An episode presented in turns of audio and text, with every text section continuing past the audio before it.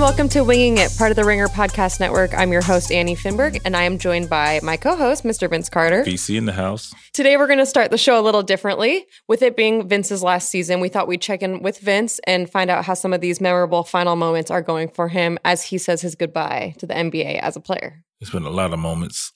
There has been a lot. We're going to start with a more recent one. Okay. Recently, obviously, there was a video that went somewhat viral of you and LeBron hugging each other after the Laker game.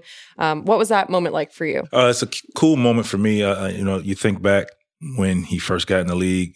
Prior to that, the hype behind LeBron James and what he did in high school and playing against him and having conversation with him as a young rookie and just watching him do his thing and just chatting with him here and there, to see him where he is now, 30,000+ points and just doing what he does. We just basically, it was just the mutual respect in him and me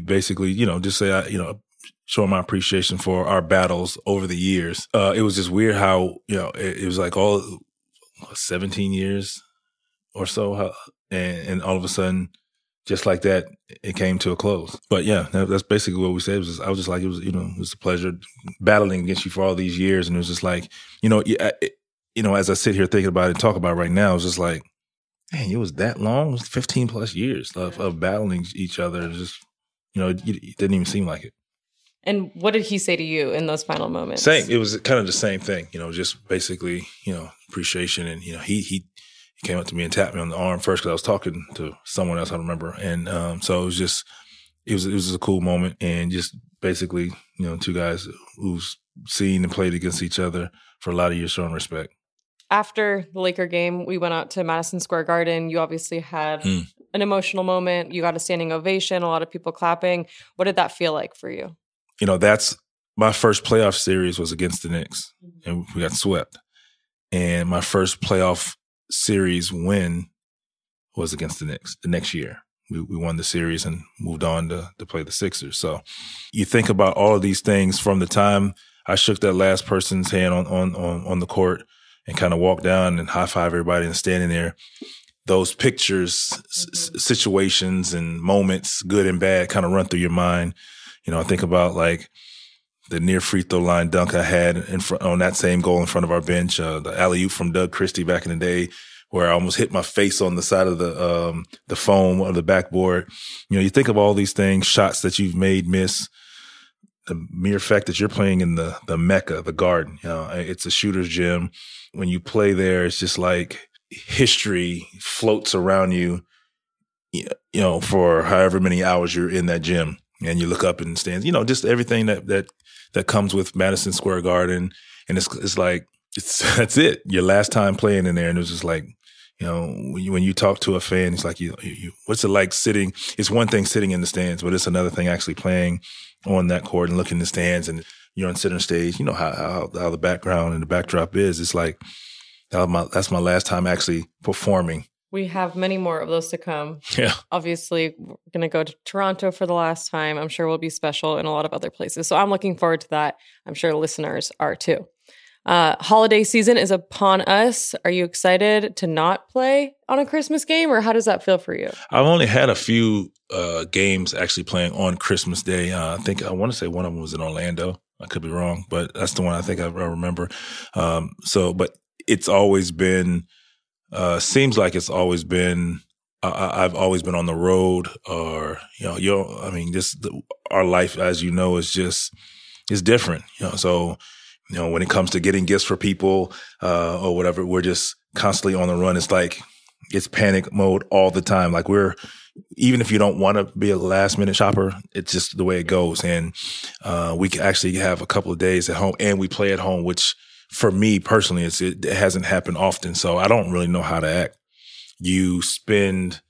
Christmas Day is probably the 23rd or the 24th, just because of all the travel. Yeah, or sometimes we just say, hey, we understand how important and special Christmas is with family, but I've spent Christmas actually the 26th or the 27th, just because you have more time, you don't feel rushed. Yeah. It's like, okay, open your gift. All right, Merry Christmas. All right, gotta go. Yeah. Gotta go to practice, and then at least Christmas Day. Get to enjoy all the games and all of the festivities and whatnot for the first time in a long time. Our guest this week is Myles Turner of the Indiana Pacers.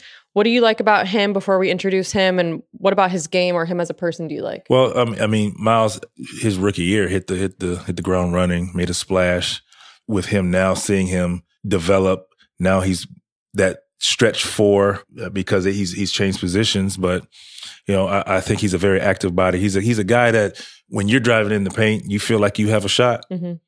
But maybe not, just because of his ability to block shots, and he was definitely known as a great rim protector and shot blocker, and now a stretch four and a pretty decent 3-point shooter.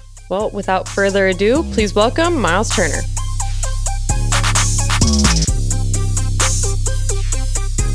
We'll talk a little bit about the Pacers, and then we can talk about some Vince and Hawks stuff. You guys are having a very good season. You're 15-9. You're 6th in the East right now. How are you personally feeling about your performance on the court so far? You know, I'm adjusting to a new role. You know, I'm playing the 4 this year. You know, my entire life, I've always played the 5. So just learning how to spread the floor a little more. You know, find more offense for myself. It's been up and down. But, you know, we're winning. You know, I'm part of a great team, great organization right now. So it's not too many complaints I can put out there. You going to guard Myles tomorrow? I probably have to see. Might have to, yeah. Yeah, yeah, you know how it is now. I'm like a hybrid. I got a little. I get the chance to see guys taller than me, guys smaller than me and faster than me. So I just got to deal with it. And you're familiar with the position change throughout your career, for sure. You know, it comes with it, and it's like you said, it's up and down, but it takes time, and it always helps that obviously your team's successful, having some success right now.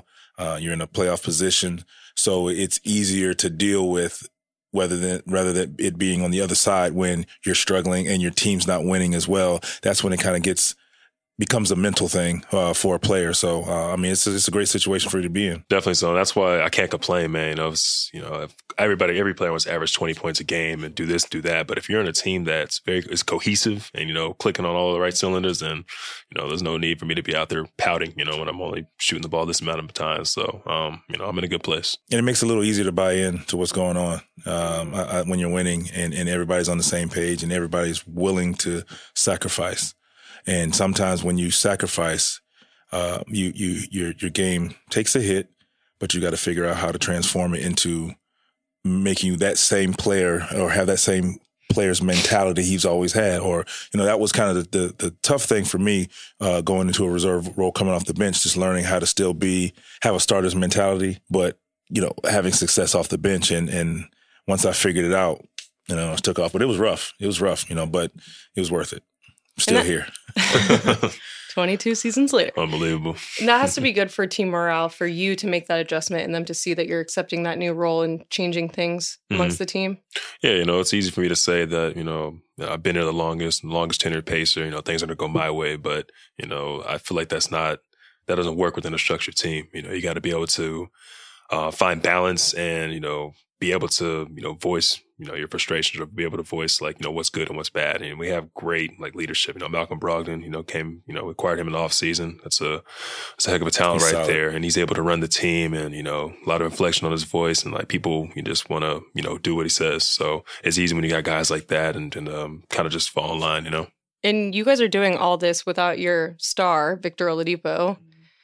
I'm sure you're very excited to have him back. How do you see things changing for you guys when he's back? You know what? We're going to have to cross that bridge when we get there. You know, there's only one ball to go around, and we have a lot of guys that can score. And, you know, Vio is definitely very ball dominant, and he's very good at what he does. And he looks great. You know, he's jumps into practice with us. You know, he's been down back and forth with our G League team, but it looked like he hasn't missed a beat. You know, it's going to take him some time to adjust to, you know, the speed of the game. And it's just a common misconception. I want to address that definitely. It's just, you know, when you're out for such a long, you know, amount of time, especially like a year, people expect you to come in right away and just, you know, be in shape and get back especially to being with that injury. Yeah, as well. Yeah, that's an injury that's only happened 2 or 3 times. They're expecting to come back and be all-star Victor Oladipo again.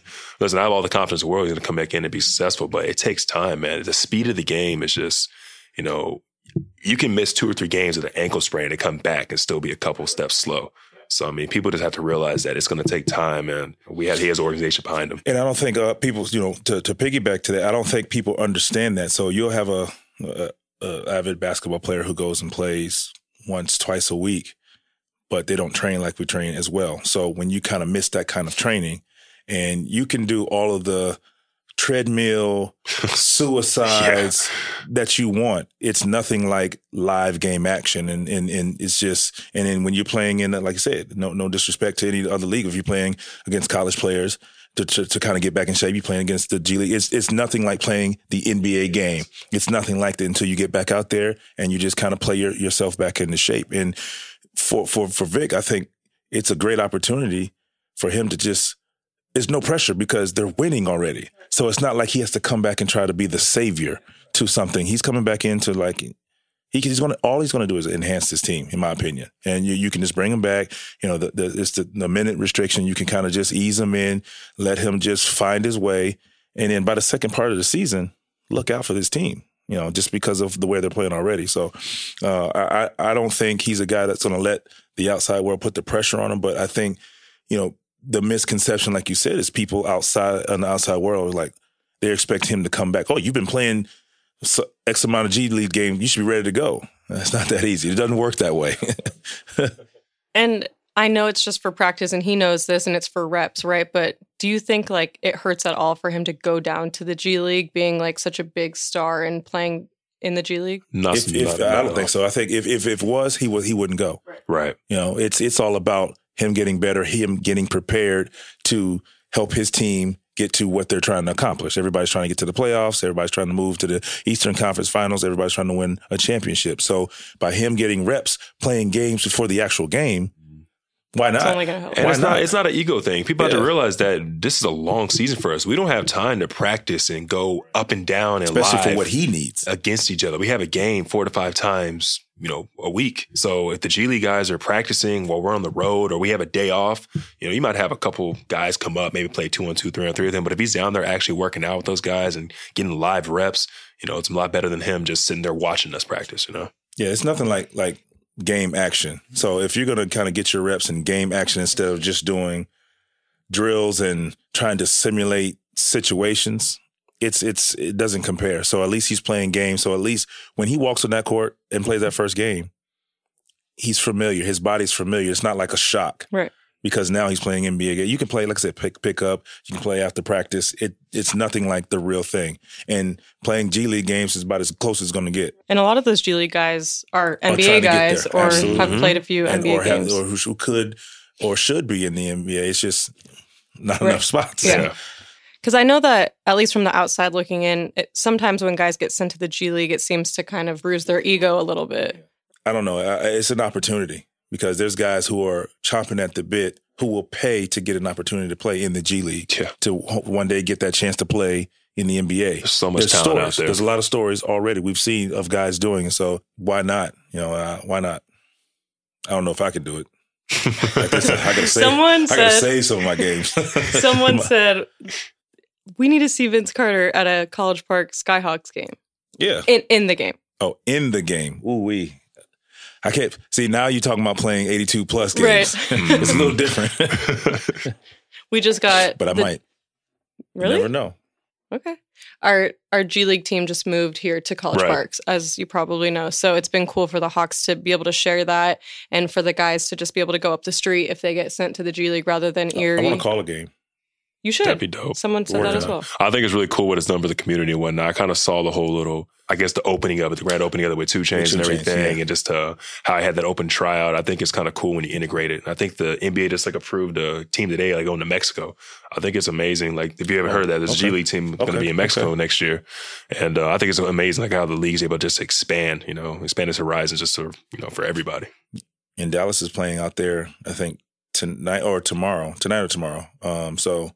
I mean, they're definitely getting the exposure now, and it's just giving 15 to 17 more players an opportunity to fulfill their dream, you know? So, I mean... There's so much talent in the world, man. Like, people don't realize that at all. Like, I mean, I got, the opportunity and the blessing to play, USA basketball this summer. And obviously didn't go the way we would have wanted it to. But the narrative on that is, you're Team USA. You're supposed to be able to go beat everybody and this and that. So, listen, this isn't 20 years ago. This isn't 15 years ago, like where, USA is dominating every single aspect of the game now. There are so many talented players overseas. And a lot of those players are in the league right now, so people just have to look at it from a broader spectrum. And let's go even further than that. Just think about some of the players who are, you know, they live in America, but they don't make the USA team. So they go play for their home country, who are pretty good players. And, you know, and it just adds on. So you can say, okay, he's a good player, but he's not good enough to be on this team. But when you get a bunch of those guys and put them on their, in their country, look what you get. And you're getting to like Spain. Look They're Spain.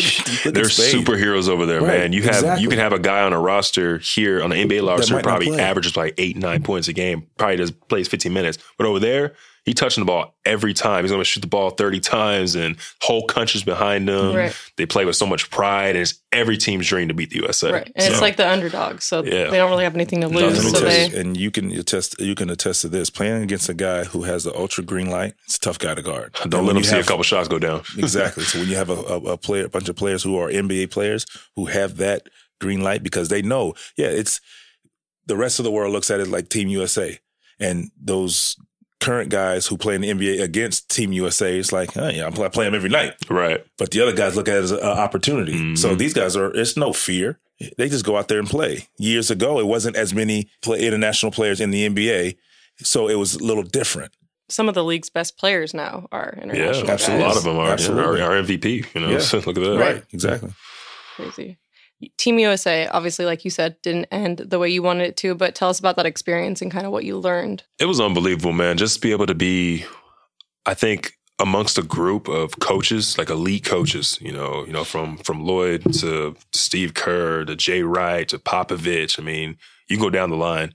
And then all the players that were there with this one goal, I mean, it was tough because, you know, nobody gave us a chance from the jump. You know, when all the big players pulled out and all that kind of stuff, there's like, oh, these guys can be trash or this or that. So you have to, you know, I guess take that too. But being amongst that group and just being able to work out every day just under that supervision, I mean, it was unreal. And it was just like big for my game, you know. I think with coaching is concerned, you know, we had Nate McMillan. He's a great coach. But being able to travel the world, go to China, Australia, places I've never been before, that was pretty cool too. Being able to build that camaraderie with people my age and coming up in the league, your young stars, that's a big part of it too. And then just be on the world stage, like playing in front of 55,000 people, like in Australia, that was unbelievable. And just seeing the competition, man, I can go on and on. It was a great experience. What was one of your favorite moments through that experience? I can show it to you mine. Right, so could we. No, I think it was probably that Turkey game, man. That was crazy. It went into overtime. You know, the guy missed 2 free throws. They could have very easily won that game. Ersan Ilyasova had like 30 points that game. Like, I think just all the pressure that we felt just to perform and just to, you know, get that game down. Like, we ended up winning, but just being a part of that like pressure moment, like it wasn't like anything like the playoffs. You know, it was crazy. For me, like I think of, you know, outside of the actual games, like opening ceremonies to me was unreal, and just experiencing all of the different countries and countries you've never heard of. Like, I don't know where this is, but it's all mutual respect, and just everybody's in one stadium was just insane for me. So how was that for you? I think it was surreal when, you know, we played like Australia, because we played Australia in Australia. Oh, so, wow. So did we. Yeah. So just being able just to, you know, hear them sing their national anthem and just hear like how prideful the fans were behind them. And they go crazy out there, boy. Yeah, crazy. Yeah. They let a lot of stuff go, man. They're a very physical team, but, no, just being able to, I think, being in their country, because we play in the NBA, like, if you go to, like, I don't know, Hawks game tomorrow, you might see a couple Pacers fans here. You never know. But then it's all Australians, all Aussies. Like, and they're all booing you, hissing you, you suck, this and that. Drums. Yeah, they throw coins. Mm-hmm. It was unreal, man. Yeah. Yeah, it was like anything else. Did you experience that? Not on the court, because the way we played, it was kind of like a Final Four setup. It was like a stage and kind of like in a big like football stadium kind of thing. But when we were walking and started down the tunnel way, you know, people were throwing stuff and stuff like that. Like, it's just, you know, our customs are a little bit different overseas, you know. That's crazy. Yeah, man. That's really crazy. Do you have any hobbies outside of basketball? A couple, man. So I like putting things together. I feel like I have a very constructive mind, like puzzles. I put together a lot of like, it's going to sound funny, but these Legos, you know, the big Lego figurines, like Star Wars Legos and all that kind of stuff, anywhere between 4,000 to 5,000 pieces. It takes a lot of patience, takes a lot of time. Yeah, but I mean, it's just, I'm in Indiana, man. It's not a whole lot to do in Indiana, you know? So it's just something how I keep myself going, man. I love putting things together. You know, like when you're a kid and you like, say you had like we'll say a table or like a desk or something like that. Like your dad just said, man, yo, you put this together. Like I was always the one to be like, oh yeah, I'd love to. You know, like it's just, I don't know where that came from, but I've always been that person. So next time I go to IKEA, I'm your guy. To come put it together. I'm your guy. Yeah. You also have another passion, and we've worked together, broadcasting and doing some work at the draft. Mm-hmm. What was that? Two something ago? 3 years ago. Yeah, was it 3? Good Lord, those go by fast. But that's something you foresee yourself doing once you finish, or even while you're playing now. It's something I definitely look into. I enjoy talking to people. I enjoy like just hot topics, just discussions, conversations. And I think I think people can see, you know, my input as, you know, something that's different from theirs. You know, someone with my platform, people in their everyday lives don't see the same things that I see. So I kind of like sharing my viewpoints on things and, you know, using my platform for that. He does good work too. Well, I appreciate that, sitting here. You know, I've told people that just hearing you on TV, does some good work. Keep it up, man. I appreciate that. I'm also into yoga. I've always been a big yoga guy in the summertime, especially. You know, I don't do as much during the season, but I really got passionate about that a couple summers ago. You do any hot yoga? I do. I do a lot of hot yoga. So actually, I do my yoga it's kind of like out on a ranch in the middle of nowhere in Texas, a big garage in the summertime. So you can imagine how hot that is. Is this like an organized thing, or you just do it? It's kind of organized for the most part. You know, I work with the teacher out there. Her name's Bridget Gibbs. You know, Bridget Gibbs Yoga out in Fort Worth. She does great work. You know, and yeah, it's very organized. You know, it's funny. It's funny how she like takes outside tactics to kind of like includes in her practice. So she had like a bad wasp problem. She had a wasp in this garage, right? But the wasp, they won't touch you. They won't mess with you as long as you don't mess with them. So if they're flying around you, think about how focused you had to be in a pose. If you're like in a crazy pose and a wasp is like right in front of you, think about how like focused you had to be on your breath and not to move or anything like that. So I don't think she did it on purpose, but she started incorporating stuff like that. And I kind of started getting into it. You know, it's an old school kind of way, but it's different. I feel like I would just run. Right. If there was a wasp in front of me. First couple of times, yeah. First couple of times it was crazy, but then it kind of started to make sense. I was able to kind of focus on my breath more. I was able to hold the pose longer. And as I kept on doing it, like I wouldn't even realize they were there. And like to this day, knock on wood, I haven't been stung. So, yeah. I was stung by a bee once driving a scooter. This was in Thailand, random story. But I was driving, so it hit me like in the chest while I was driving, and I thought it was a rock. And then I like looked in the mirror when I got back, and there was like a little stinger in my chest. I was in school one day, hurt. And they surrounded me. I was against the wall, surrounded me, right in the back of the ear. Sheesh. Yeah, I thought I was dying. Ears swollen. Wait, how old were you? I was in middle school, maybe. Damn. Mm. Yeah, it was crazy. That hurts. Yeah, it was painful. It was like right off the bone right there. No, mine was like literally on my like, I don't know what this is, but sternum. My sternum. Mm. That would be the sternum. Thank you. Here you go. Kansas. Jayhawk? Yeah. Unfortunately. That's unfortunate. Whatever. He's went to Texas. We are undefeated. That's unfortunate. We are undefeated. He went to Texas. Obviously, he's going to hate Kansas. Hate's a strong word. Just strongly dislike? Yeah. They were in my top two. It was literally Texas or Kansas. Like, it was so. I'll put them up there. So if you had, like, just made one different decision, you'd be like, rock chalk. It's a funny story. I actually was, my heart in my head, like, I was in Kansas. Like, the day of my commitment, I woke up and like, it was funny. I looked up and I have a big Texas banner like in my room. I was like, what am I doing? I know I'm going to Texas. Like, why am I trying to fight this? Because I think, I don't know what it was. I think my parents had wanted me to go to Texas. And I think like everybody around me wanted me to go to Texas. You know, Austin's like 3 hours away from Dallas. Everybody come see my games and stuff like that. Like Kansas, no disrespect. You got to fly into this airport. Then you got to take an hour and a half bus drive to. So it was a whole bunch of stuff like that. But in my head, I said, I'm going to Kansas. And at the very last second, I was like, man, I'm going to Texas, man. What's wrong with me? Are you? So, yeah. I'm assuming you're glad you made that decision. Yeah, man. Just people don't realize how many connections you can get from such a big university like Texas. Texas is like, first of all, the number one endowment in the entire world. We have our own TV network. Yeah, the Longhorn Network. So many people like have graduated from the University of Texas, like everywhere. It's a worldwide like Globalization. Go ahead. Put your input. Go ahead. Continue. I'm listening. Go ahead. Vince is doing like the shrug. Yeah, we have our own network. Continue.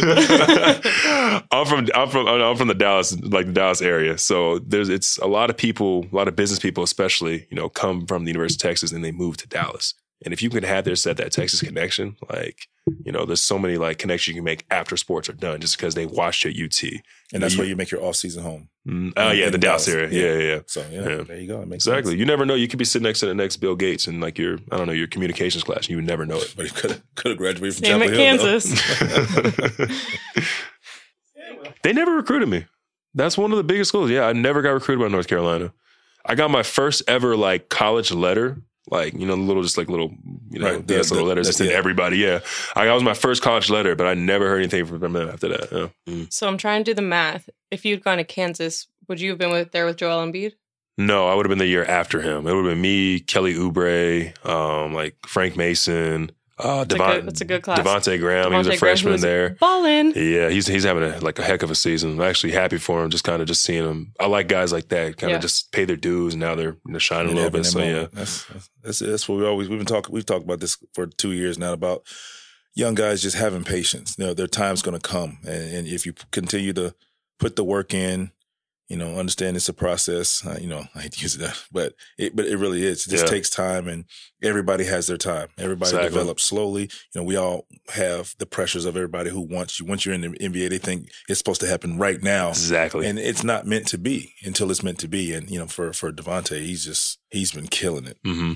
That whole, you made it can really get to your head. Absolutely. It really can. I was in a fortunate position my rookie year. All three of our centers got hurt. In one day, it was the craziest thing. Yamahimi, he messed up his back. Lavoy Allen had something going on wrong with his knee, and Jordan Hill broke his pinky finger. So it's I had to play. Yeah, I had to play. So, and once I got that opportunity, I never let it slip. I came in right away, started making an impact. Towards the end of the season, I started starting. So once you get that opportunity, you can't let it slip. You can't let it go. You never know when your number's gonna be called. I literally was just working out every day. They were about to send me to the D League that day. I kid you not. I was going to go to the D League that day. That all three guys got hurt. So that was my opportunity to step in. I haven't looked back since. You never know. And that's one thing you tell guys. And it's hard to kind of tell a guy that after so many DMPs or not dressing at all and just feel like I have to go over there, work early to go put a suit on, and you see it. And your dream is it's right there in front of you. But it's not there yet. And, and it's hard to kind of tell a kid that it's going to happen, because sometimes you're all right, whatever, but at the same time, you'll appreciate it later because of the work you put in, because of the dark nights and the tough conversations you have with your family or friends or whoever you reach out to, and you'll look back at them it was all worth it when you're now a starter, you're now a first team all something and playing consistent minutes. It's just, you have a better appreciation for it, I think, when you earn your way instead of just giving it to you, me personally. And what about those guys that get the opportunity right away, but maybe can't capitalize on it right away? It just all depends on how you handle it. I think everybody handles situations different, but for those who get the opportunity immediately, you have to learn how to handle it, because it's like you said, once you get to the NBA, you're here. But that doesn't mean you're going to stay here. Facts. It's tough to get here, but it's even tougher to stay here. So I think guys have to understand that. Yeah, do you just want to say, yeah, I started in the NBA at one point for a couple of games, and then you're part of the where are they now, or you have a long career of some sort. It just depends on the person and how much you appreciate what's on the front of your jersey instead of what's on the back of your jersey. That's big. I think that's the big thing. That's big. Give me some. Every now and then. Dropping knowledge. Every now and then.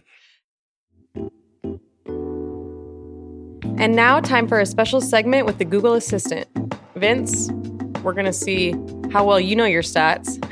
How many three-pointers do you think you've hit in your NBA career? I've currently made 2,270. Hey, Google, how many three-pointers has Vince Carter made in his NBA career?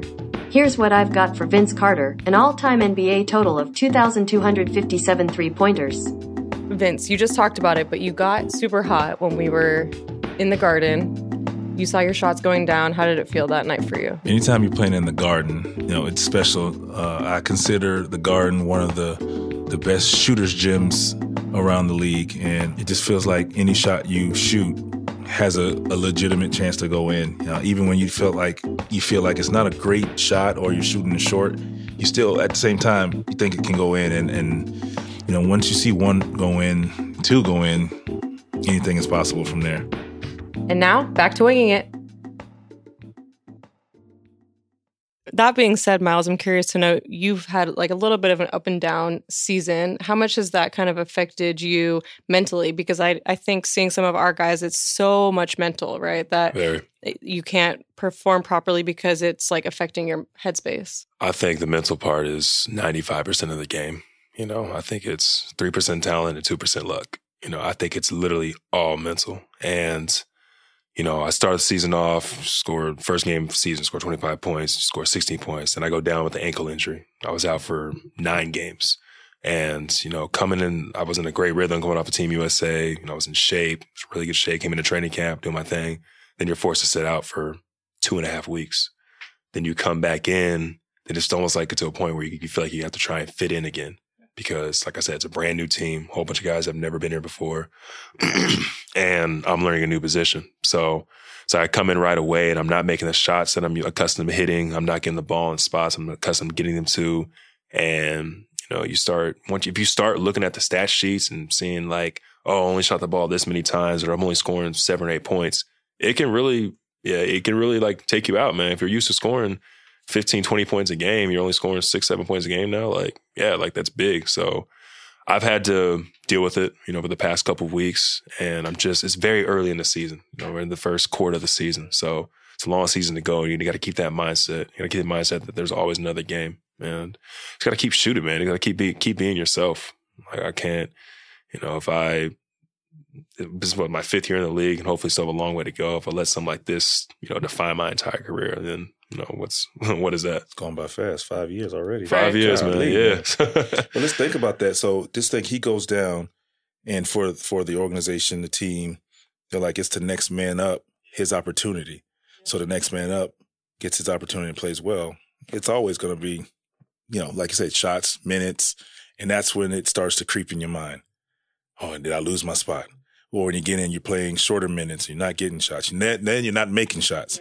Then maybe you start worrying about that. I mean, it's all of these things, like you said, mental. I mean, it's literally a mental game. And sometimes you're a person who's not even that way. It's a part of the game. It happens. It's a reality. And it's just how do you handle it? How do you go about it? Are you sure about yourself, your game, who you are as a person? Because this league, this business can break you down. It's a dream we all wanted to be. I'm sure since a little man, you wanted to be in the NBA. Of course. Likewise. But when you get here, it's like, it's a business. I'm just now starting to grasp that concept. I've always heard that the league is a business. It's this and that. Very fortunate for me, I signed my first, extension, and it was with the Pacers organization. I appreciate that. And now you slowly start to see the whole business side of everything. When you're in a rookie deal, you're still fighting. You're in a contract year, you're fighting, yada, yada, yada. But once you actually have your deal, you see the business of everything and how everything works. And someone could tell you until you're blue in the face, but until it actually happens to you and you're actually prepared for them, or you're actually going to a moment so unprepared, that's when you see the business of things. So you just got to get back to the basics of, like, everybody says this, but it's so true. Control what you can control. I can control my effort out there on the floor. I can control how hard I'm going. I can control, getting myself, working diligently on the defensive end of the floor. That's things that I do. I can't control how many shots I'm going to take. Can't control how many shots I'm going to make. I can't control my minutes, So once you stop worrying about little stuff like that, it just made it that much easier. And obviously, like you said, when you're winning games, it, that alleviates a lot of things. As someone who has not played the game, what is it like to learn a new position? Like, how much of an adjustment is that for a professional player? Nowadays, I would say it's a little easier. I'm sure Vince could touch on this in a little bit, but nowadays, like in today's NBA, you have to be able to do a little bit of everything. Bigs got to be able to shoot and dribble. Guards got to be able to post up. So it's not like totally different as far as my game's concerned. It's just floor spacing. I'm so used to being the guy setting the screens in the pick and roll. Instead, now I'm spaced in the corner. And it could be like 6 or 7 possessions where I don't even touch the ball. you know. And that can be, and that can really. That's when it gets tough. Yeah, and that can really mess with you because now it's to a point now where like you feel like you're out of rhythm, you feel like you're not involved. Then you start thinking about that, and you slip on the defensive end, like, oh, dang, I just got backdoored. Like you're not even thinking about it. Like so, I think more than anything, you have to watch a lot of film. You know, just kind of see, break it down game by game, and then you just got to just stay in it and know that you know, like your time is going to come. And ask questions. And I think that's where a lot of young guys fall short of getting themselves over the hump as far as to learning that new position. They feel like they have to do it by themselves. You know, when you have your teammates, you have other guys who are in that position. Yeah, you're battling, but at the same time, you have one common goal. Ask questions, you know, ask. For me, when I went from starting onto the bench, one of the first things I did is I went to film. I started watching Ginobili, Jason Terry, six men, guys who were coming up the bench, and Vinnie Johnson, who was one of the best six men of all times, you know, out of Detroit. I know you're like, who? I know the face. But he was one of the best six men to ever play the game, in my opinion, outside of, you know, Lou Will and all those now. But even Lou Will, look at these guys now. When they come in the game, they run plays through them. Their confidence, they're ready to go immediately. And that's that. At first I took it like, oh man, I'm demoted. Now I'm coming off the bench. How am I going to get my game right, blah, blah, blah. But I'm like, the mentality doesn't change. You just have to learn how to just put it all together. And that was kind of the shaky ground for me. And it was rough at first, still trying to figure it out, coming off the bench instead of starting games. Like, you know, and at the end of the day, I, you know, at that point I was like, especially when I was younger-ish, I was like, I just want to play well to where I can finish game. Jason Terry. For the Mavericks, what was it? He wasn't starting. Ginobili, they finished games because that's their role was just as important as a starter, right? And you know, and they have six starters, yeah. And that's kind of how I approached it. I'm the sixth starter, and then once it kind of got past that, all right, let me get warm, get ready, because it's go time when my name's called. As soon as you get in there, and that's kind of how I was able to kind of get over the hump, and you know, I was all good with it after that. And you can't be that guy who. It's like sitting on the bench pouting and, you know, not in tune with the game. You got to be happy for your teammates like at all times, bro. Like you got to be able to support those guys. Because at the end of the day, like you may not be doing what you're accustomed to doing, but, you know, if those guys are out there shining and doing their thing, like who am I to go out there and just be like. Their role is just as important. Yeah, just like be a Debbie Downer, you know. So like you have to go out there and just support your teammates at all costs. Seems like LP kind of says that about DeAndre Bembry. As like kind of the sixth man, like he really loves having him come off the bench. Is it like the energy or? He embraces it. Right. There's certain guys that really embrace it. Mm-hmm. There's some guys that are like, man, why am I, you know, I'm a starter. I've been a starter my whole life. Blah, blah, blah. Some guys really embrace coming in there like, okay, yeah, now they have this chip on their shoulder and they're going to go out there and just give it their all, like whatever they can do. That's kind of what we have in like TJ McConnell. Like he's huge with that. Like a Lou Will. Yeah. Right? Yeah. And I'll even give you another example. Alex Lynn. Mm-hmm. Yep. When he was in Phoenix, he was a starter. He comes to us. Obviously he played off the bench, but he played well. He had a career year, I think, shooting the ball, shooting the three, the whole nine, playing behind Dwayne Dedman. We start him, kind of struggled. We take him off the bench, put him back on the bench, come off the bench. He's playing great. So I feel like sometimes in our mind, we feel like I'm a starter. But sometimes our game tells us different, and you have to be able to look in that mirror and say, what's good for the game, it's probably going to put some more money in your pocket too. That's if you're able to accept those roles sometime. And I think Alex Lynn's going to make a lot of money because of him accepting that role and playing well with it. I actually have a question, Vince. This is actually, I'm curious now. Now, there's a lot of stuff that could play into it. You've played in an era with it and an era without it. Social media. What's your take on that? I'm very curious. So for me, I'm not a big social media guy. I see it, but from afar, what bothers me sometimes is that I get disappointed, and I'll just say I get disappointed in guys when they allow social media or what's being said get to them during the game. So sometimes, let's say during halftime. The game. Okay, halftime. Guys go in there. Oh, that's crazy. What people are saying, come back out, and they feel like they have to prove to what was said on social media more so than what's going on in the game or the first half. Huh. So that's something, it is hard for me. I mean, I'm aware of it, but it was hard for me for a long time to kind of understand it and accept it because my first 11 years probably, there was no such thing. Of course. So I can once I put my phone down, you're good. 35 on the clock when we have our meeting, I probably won't pick it up again unless I'm checking to make sure my mom got in the building or my family or my people in the building. After that, that's it.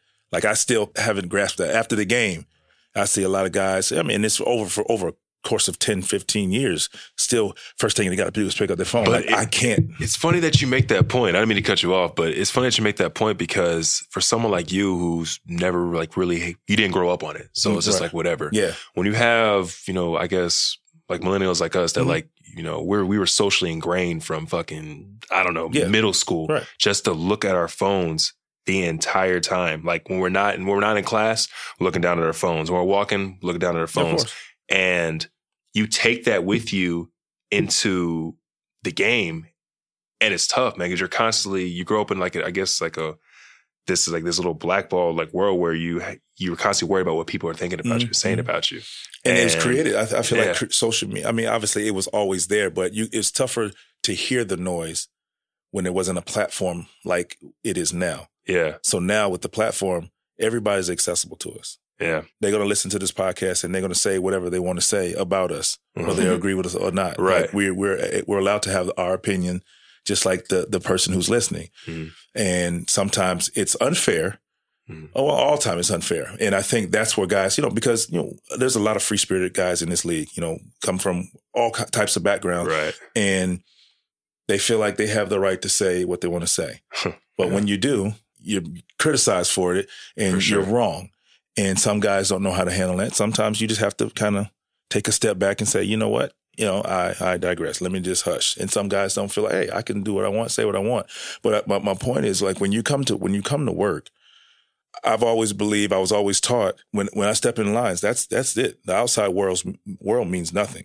Everybody that has Atlanta Hawks, Indiana Pacers, you know, for you, that's all that matters at that moment. So when I'm at work for these 3-5 hours from the time you arrive to the time I leave, that's all that matters.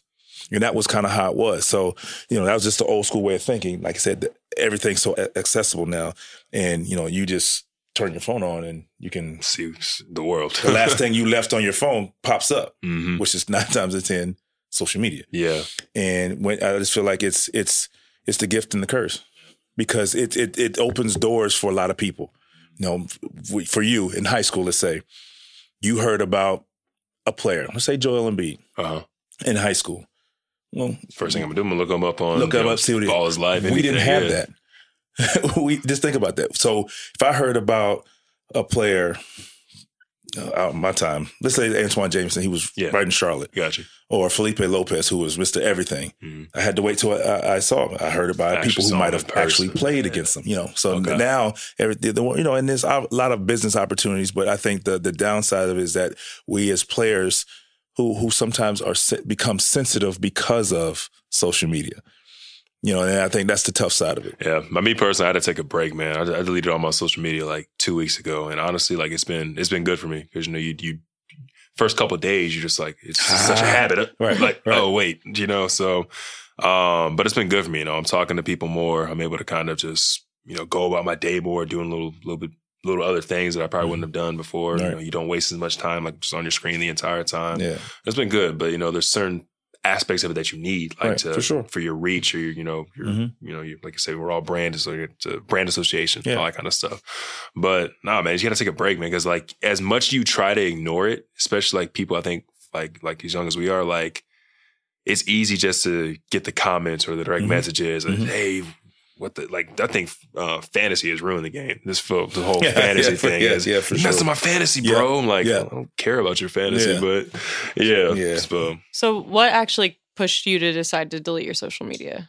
I went through a stretch of games, like 3 or 4 games where I just wasn't playing well. Like, you know, especially was when I first got back, you know, and people let me have it, you know, in a sense. And there's really no way I can just scroll through. Like the biggest thing I use Instagram for is looking at memes. Like I love memes and just like all the viral stuff. Like it's hilarious. And just the Twitter threads, all this kind of stuff. There's no way I could do that without every 2 seconds someone just throwing something at me, throwing some hate at me, throwing this, doing that. So I was like, you know what? Like I don't have time for this because, I mean, it affects your mental. Like, I mean, as much as people say, I don't care what people think about me. At the end of the day, you're human. You do. You want to be liked. You want to be appreciated. Yeah, you want to be respected. Like, it is what it is. So I just had to take a break from it. And, I don't know how much longer I'll be off it, because, to an extent you have to get back on to fulfill certain obligations and whatnot. But just for myself, like, it's been good just to kind of take some more time to myself. I think that's great, because a lot of guys would maybe stay in that and kind of obsess about it or check it all the time. It's toxic. There's a lot of people I know who need to step away from it. I don't know who you're talking about. I won't point any fingers. It's toxic. My job is I do the Hawk social media. So so you're constantly on it. It's hard to constantly seeing what people are saying. That has nothing to do with your personal life. No. You immediately went to Hawk social media. We weren't talking about that. Talking about you personally. Okay. But no, I just to finish up on that, I think the millennials or you guys are in a great situation, in an awkward situation at the same time, because your brand becomes whatever you want it to be instantly. Yeah. You don't have to work as hard to make it happen as guys had to do back in the day with appearances and stuff like that. Yes, you do appearances, but your biggest appearance is you appearing on social media. Bro, people get paid. Yeah, $100,000 just to tweet something. That's what I'm saying. So, I think it's great, and some of the older guys, my old vets and old heads, I see them on there like Charles Oakley, now who's on there is taking advantage of it because it wasn't there before. I must say that's the funniest thing when old heads try to get on Twitter and Instagram. And but it's just you need it now. I understand that. But at the same time, it's okay to step away from it sometime, for your sanity. Yeah. See what I did there? Oh, yeah. Vinsanity? Nah, you got it. Yeah. You had a very great double block. Vince, did you see that when he was played against the Knicks to win the game? Oh, yeah. Blocked it twice. That was wild. Yes. No, it... It was just one ball. It was weird. So, we were in the Garden. It was like we were up by like one, and we had to get the ball in. And we were up by one, but there was so much time on the shot clock, so we had to take a shot. There was probably like 40-something seconds left. So shot it, got the rebound, but I mishandled it. They stole it, so they go the length of the floor. So I had to chase down. I think Elfrid Payton got it, outlet to Mitchell Robinson. He tried to go up. Blocked it. Then Julius Randle got the rebound. Yeah. And then blocked it again, but they called a foul. Right. He missed that. No, yes. That's a lot of pressure. He missed that last shot. He sure did. And we walked away with that one. But yeah, yes, I had like 5 blocks in 2 minutes. Yes. That last like few of the games. So that was crazy. Yeah. I want to know how much pressure is that to have that final free throw? Oh, a Saturday night in Madison Square Garden with the entire garden watching you. Like, there's one thing to play, in the State Farm Arena, Bankers Life Fieldhouse, but in the Madison Square Garden on a Saturday night, that's a lot of pressure, man. I can't imagine what's going through his head. He nailed the first one. We got nervous, like, oh man, he made that look kind of easy. And that's the hardest one. Yeah. The first one's the worst, is the toughest, usually. Right. And then once you break the ice, it's kind of smooth sailing. I think I've been in that situation twice. One was an AAU. One was my rookie year against the Thunder. I got fouled on a 3-pointer, and it's like, to win the game, I had to make all 3 free throws. Thankfully, I made all 3, but I couldn't, your heart's pounding the entire time. All the pressure's on you. No one's on the floor. It's literally just you and the basket. It's literally after you take your routine dribble, you pick that ball up. That's when everything hits you. It's like, all right.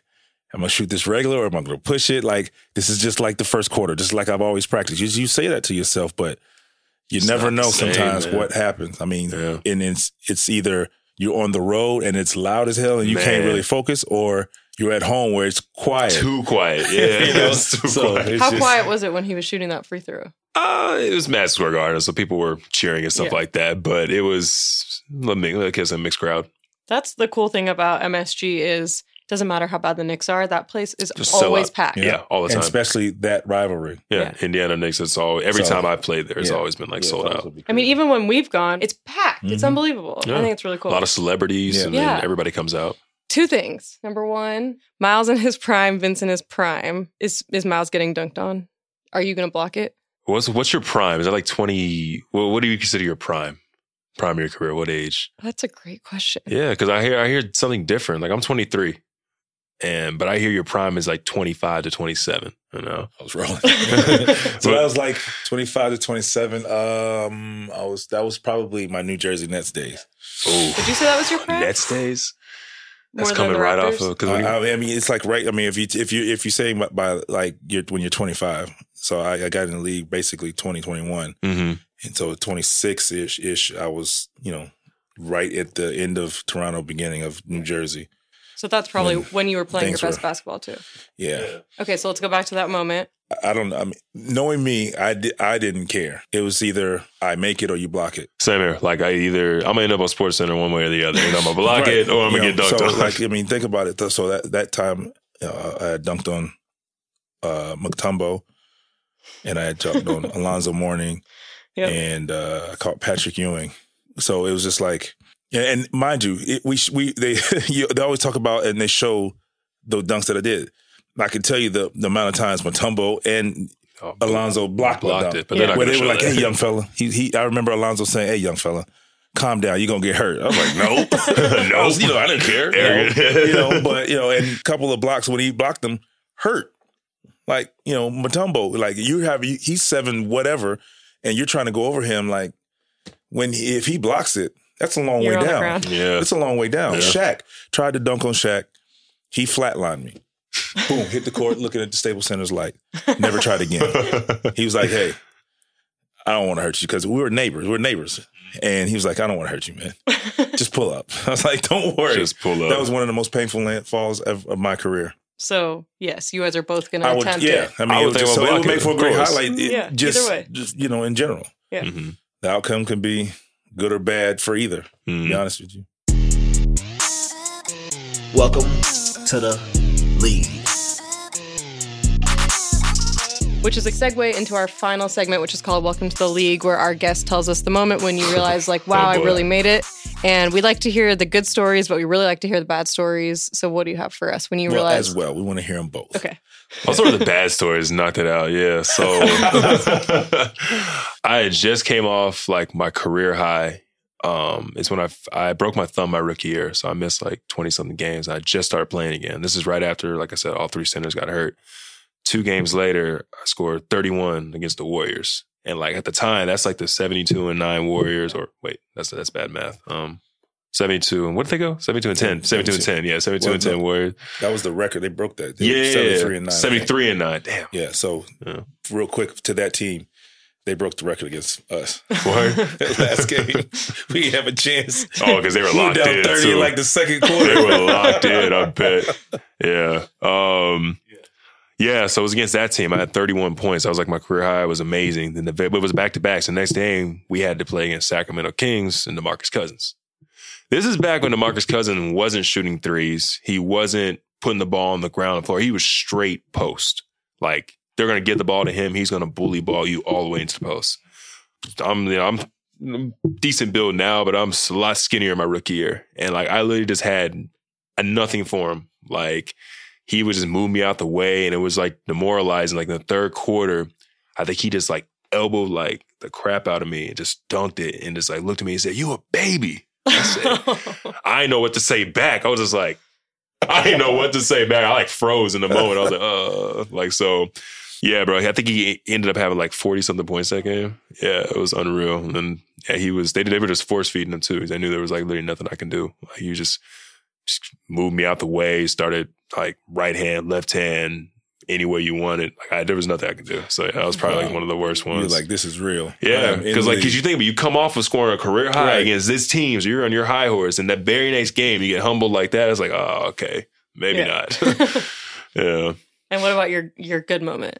Like, do you remember your first basket? Oh yeah, for sure. It was against the Memphis Grizzlies in the first quarter. Monta Ellis came down the lane.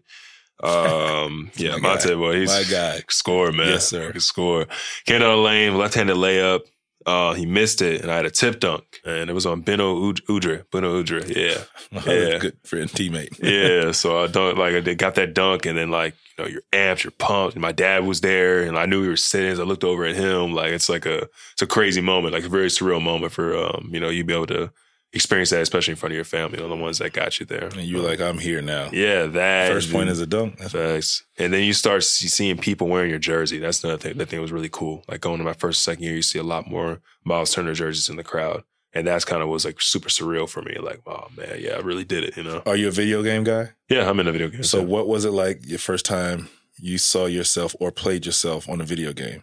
I was pissed. We don't ask a lot of guys like that. That's now. True. I mean, I'm curious about that, especially now. I was pissed because like you come in, you think you'd be like a 70 rating, and I'm a big man, so you're slow. Like you can't really shoot. Right. You can't post up because everybody's pushing you out. So like you know you're pissed, but at the same time it's like yo, that's me in a video game, and it like and obviously modern technology, it looked just like me. So it's super cool. Like just like every minute detail. Like I have hair now. My rookie, my hair was up. I have a birthmark, like a big birthmark on the back of my head. Like once you shave, you can see it.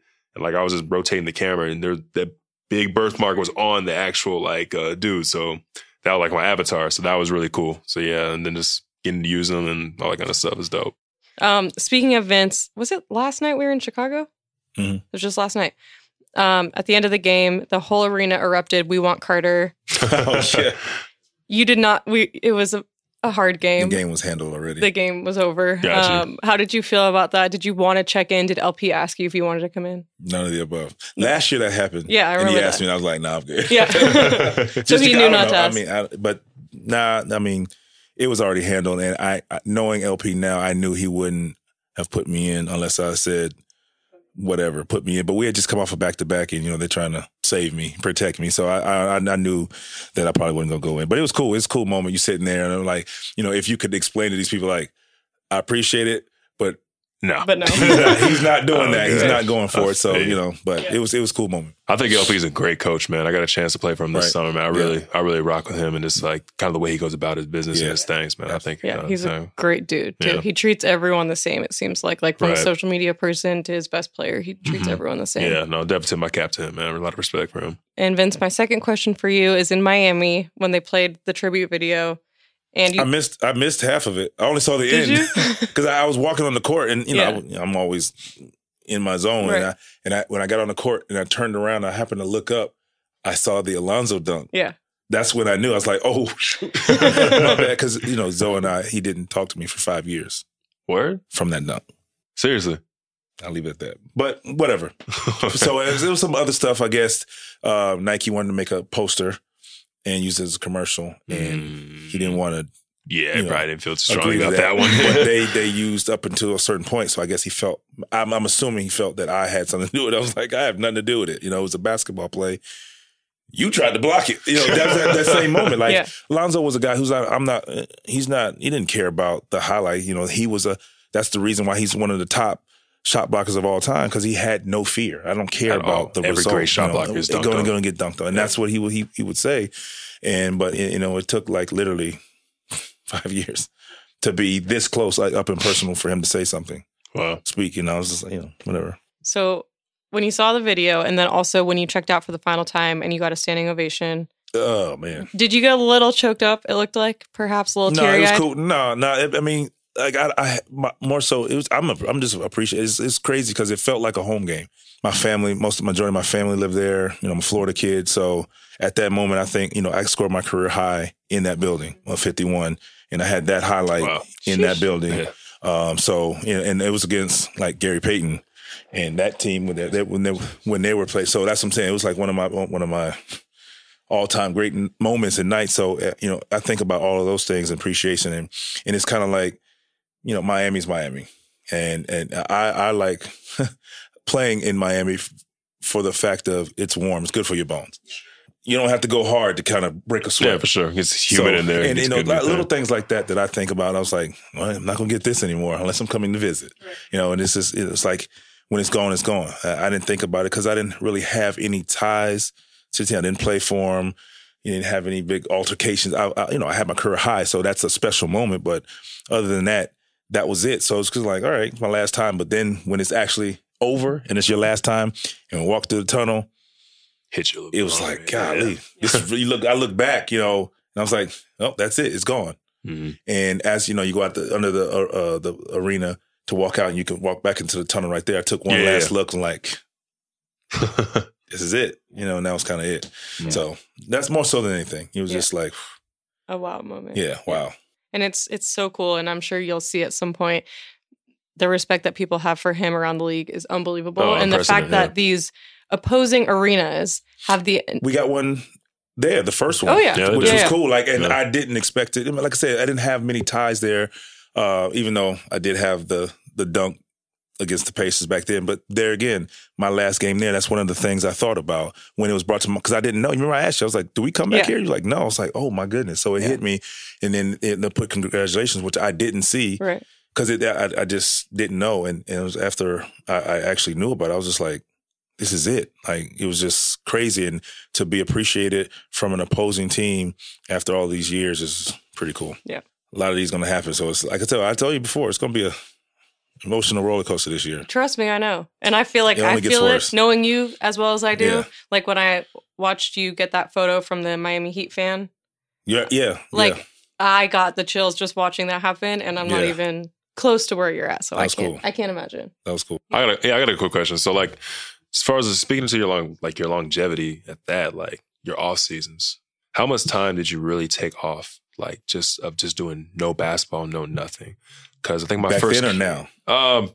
Like, I guess I'll say both. Yeah, because it changed. But go ahead and finish. Yeah. So I guess we'll say back then, going to like in your prime and stuff like that. You know, because I know for me personally, my first couple of years, it's like, man, I'm gonna get right to it. Like, man, we just lost in the playoffs. Like, I gotta get back to the grind. Then it's like, well, I gotta take care of my body too. That's it, and that's the natural reaction. I think for every player, and you know, now guys are playing more and more in the summer. Yeah. But the problem, you know, with that being said, you're adding more miles to your body, and you need at some point to let your body heal from 8 to 9 months of basketball. And sometimes people say, oh, you know, it's your job, you're supposed to go all... Well, the reality of it is you want the longevity of this business.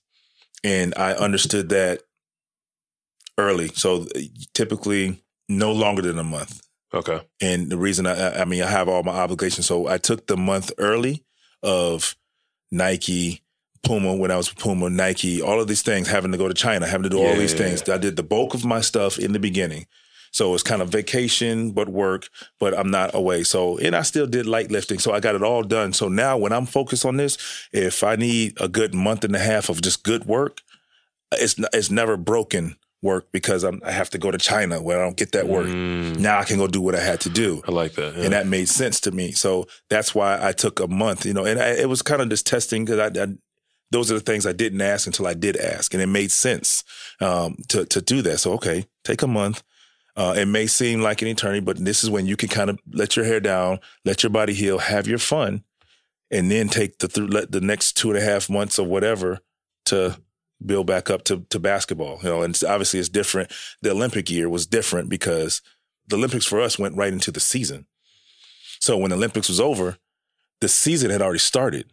Sheesh. So they gave us 2 days off. That's right. Okay, that makes sense. Yeah. So it was different there. So, but that's kind of the way I approached it. And then as I got older, now what I would do after every season, I'd probably take a week and a half. But what I'm doing is just still light lifting. For me, I just have to just maintain light lifting. I don't play in the summer. It's just like, you know, I can't wear off all the tread in the summer. I can't. If I played all the pickup and that they did now, by January, it would be a full season into my body. Right. So I just kind of had to learn by trial and error throughout the year. So you know when it's tougher and like I look at Tiger Woods. I don't know. He was saying how he couldn't practice as much anymore for tournaments, and when he did over practice, he had nothing for the real thing.